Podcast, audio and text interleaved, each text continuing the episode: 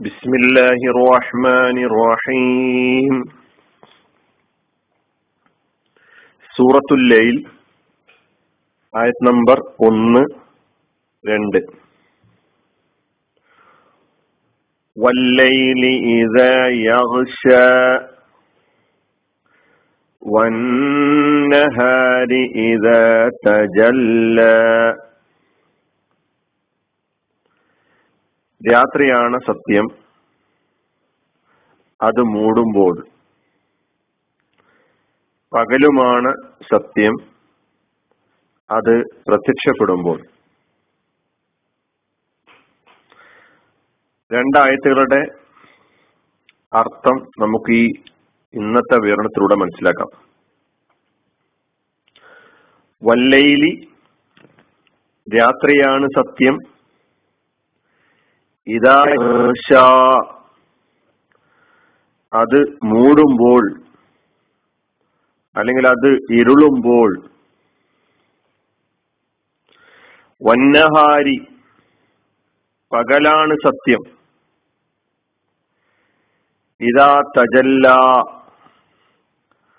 അത് പ്രത്യക്ഷപ്പെടുമ്പോൾ തെളിഞ്ഞു വരുമ്പോൾ.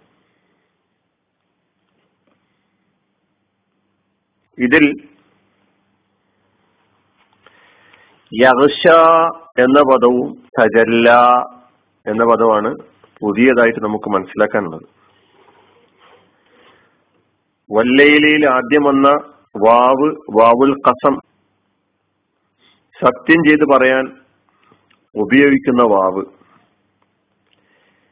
നേരത്തെ പല സൂറകളിലും നമ്മളത് പഠിച്ചിട്ടുണ്ട്. പിന്നെ അല്ലയിൽ ലൈൽ എന്നും ലൈലത്ത് എന്നെല്ലാം പറഞ്ഞാൽ രാത്രി എന്നാണ് അർത്ഥം നമുക്കറിയാം. അതിന്റെ ബഹുവചനം ലയാലിൻ അല്ലെങ്കിൽ ലൈലാത്ത്. വല്ലയിലി രാത്രിയാണ് സത്യം. അപ്പൊ വല്ലയിലിൽ ആദ്യം കാണുന്ന വാവ് കസമിന്റെ വാവാണ്. ഇതാ യഹ്ഷ ഇതാ എന്ന ഈ അദാത്ത് ഈ കലിമത്ത് നേരത്തെയും വന്നിട്ടുണ്ട്. ആൽ എന്ന അർത്ഥത്തിലാണ് ഉപയോഗിക്കുന്നത്. ഗ്രാമറിൽ ഇതിന് അറബിയിൽ ലർഫ് ജമാൻ എന്നാണ് പറയുക യഹ്ഷ ഫിയലാണ് മുതാരിയായ ഫിയലാണ് മൂടുന്നു മറക്കുന്നു ഇരുട്ടാവുന്നു. എന്നെല്ലാമാണ് യഹ്ഷ എന്ന് പറഞ്ഞാൽ അർത്ഥം. യഹ്ഷ മുനാരിയായ ഫേൽ. അതിന്റെ മാലി റഷിയ എന്നാണ്.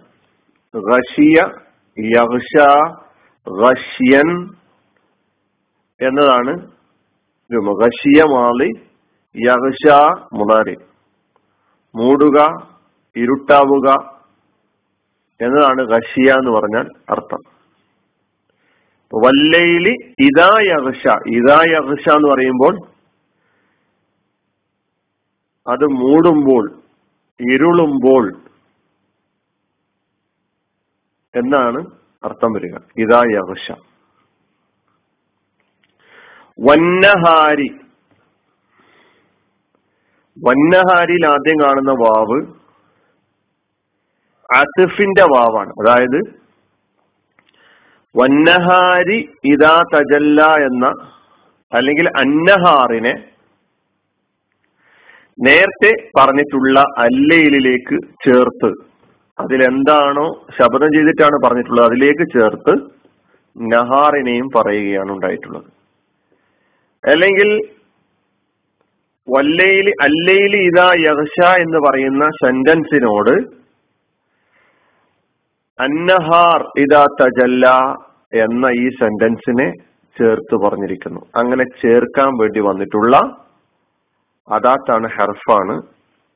ഇവിടെ ഈ വാവ്. ഈ വാവിന് വാവ് അസിഫ് അതായത് ഹെർഫ് അസിഫ് അസിഫിന്റെ ഹെർഫ് എന്നാണ് അതിന് പറയുക.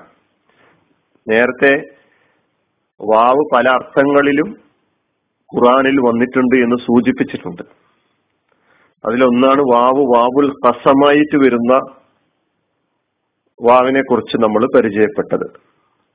വാവ് അസുഫിന്റെ വാവായി വരും. അത് ഒരുപാട് സ്ഥലങ്ങളിൽ നേരത്തെ വന്നിട്ടുണ്ട്. വന്നഹാരി പകലുമാണ്. പകലും. അപ്പൊ ഉം എന്നർത്ഥം അതിൽ നിന്ന് വന്നതാ. നഹാർ അതാണ് പകലിനെ സൂചിപ്പിക്കുന്നത്. ലൈലിന്റെ ലിദ് ലൈലിന്റെ എതിർപദം. അത് നഹാറാണ്. ഇതാ തജല്ല ഇതാ വീണ്ടും വന്നു. ആവർത്തിക്കേണ്ട ആവശ്യമില്ല. ലർഫ് ജമാനാണ് തജല്ല ഇതാണ് നമുക്ക് പുതിയതായി പഠിക്കേണ്ട മറ്റൊരു കെലിമത്ത്. തജല്ല എന്ന് പറഞ്ഞാൽ അത് മാലിയായ കേളാണ്. തജല്ല.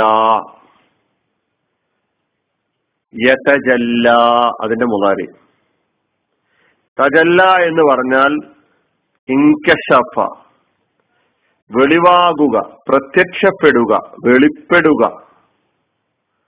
അതാണ് തജല്ല വെളിവായി പ്രത്യക്ഷപ്പെട്ടു വെളിപ്പെട്ടു ഇൻകഷഫ എന്നും ഇത്തലഹ എന്നും ഒക്കെയാണ് തജല്ലക്ക് അർത്ഥം നൽകിയിട്ടുള്ളത്. തജല്ല യതജല്ല വന്നഹാരി പകലുമാണ് ഇതാ തജല്ല. അത് പ്രത്യക്ഷപ്പെടുമ്പോൾ അത് തെളിഞ്ഞു വരുമ്പോൾ അത് വെളിപ്പെടുമ്പോൾ.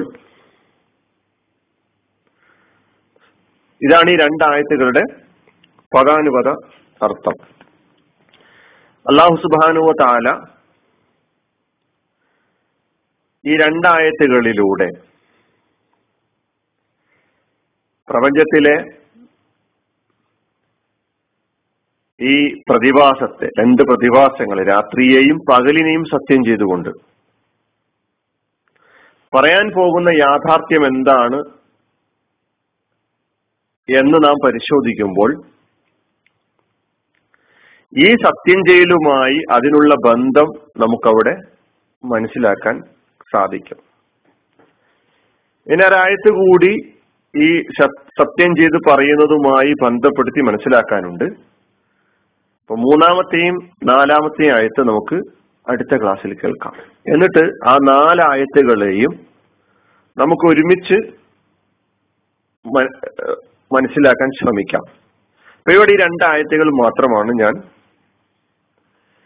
അർത്ഥം പഠിക്കാൻ വേണ്ടി നിങ്ങളുടെ മുമ്പിൽ വെക്കുന്നത്. വല്ലയിൽ ഇതായ അർഷ രാത്രിയാണ് സത്യം അത് മൂടുമ്പോൾ അതായത് രാത്രി ഇരുളുമ്പോൾ.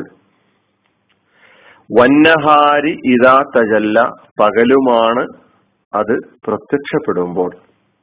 വാഹദാവാന അനിൽഹമുല്ലാഹി റബ്ബുലാലമീൻ അസ്സാം വലൈക്കും വാഹമത്തല്ലാഹി വാബർക്കാത്തു